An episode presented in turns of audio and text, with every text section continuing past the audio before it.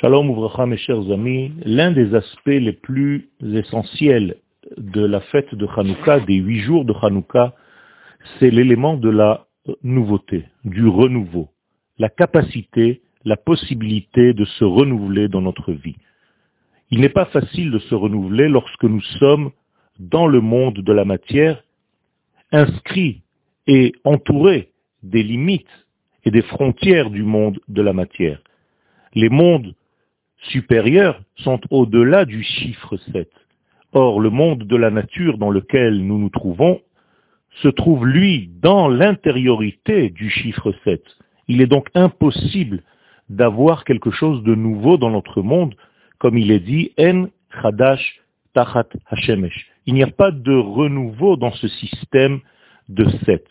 La seule possibilité de se renouveler dans notre vie, dans tous les domaines, que ce soit dans les domaines de la Torah ou dans les domaines du profane, c'est d'aller puiser du huitième degré et plus haut, le neuvième et le dixième.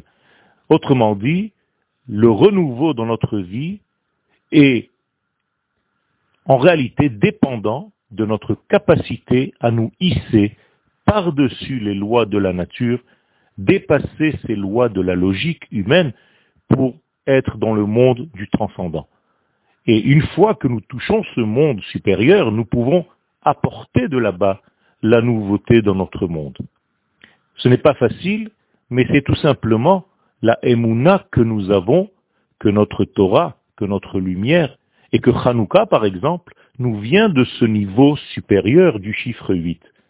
Et c'est en cela que Hanouka nous donne un renouveau dans notre vie. C'est-à-dire que l'un des aspects de Hanouka, c'est le renouvellement de l'être. Nous devons nous renouveler.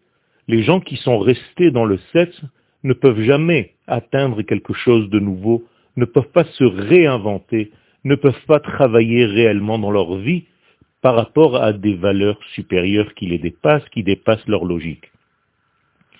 Le fait seul d'allumer, tout simplement, les lumières de Hanouka, cela nous connecte avec les lumières du huitième degré et au-delà. Autrement dit, pendant Hanouka, c'est la possibilité du renouvellement de l'être pour apporter la simcha des mondes supérieurs et les appliquer et les vivre, ces éléments-là, dans notre monde, dans notre système basé sur le chiffre sept.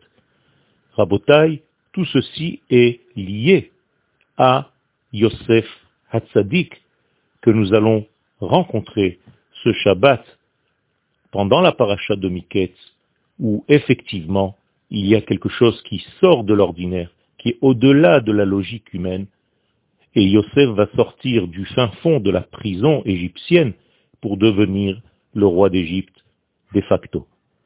Il y a ici une leçon de vie, et c'est instantané, c'est très rapide. La prise de conscience de ce renouvellement change complètement les valeurs de l'être. En un instant, nous pouvons sortir de notre prison, de notre degré basé sur le chiffre sept, pour apporter à notre vie quelque chose qui vient de l'au-delà, quelque chose qui peut nous donner un goût nouveau, un espoir et un optimisme de vie. Yosef, c'est rajouter les hossifs. Et c'est en cela que nous sommes beaucoup plus forts. Nous devons être toujours dans l'espoir d'une lumière supplémentaire demain et après-demain et après-demain et encore et encore sans cesse. Kol gadol velo yassaf. C'est un degré qui ne s'arrête jamais. C'est une voie céleste qui traverse l'univers sans jamais s'arrêter. Le secret de ce Shabbat, Miketz, comme je vous l'ai dit pendant la semaine, c'est la fin des ténèbres. Il y a une limite à la souffrance et à Kadosh Baruch Hu ouvre les portes de la lumière et du renouveau.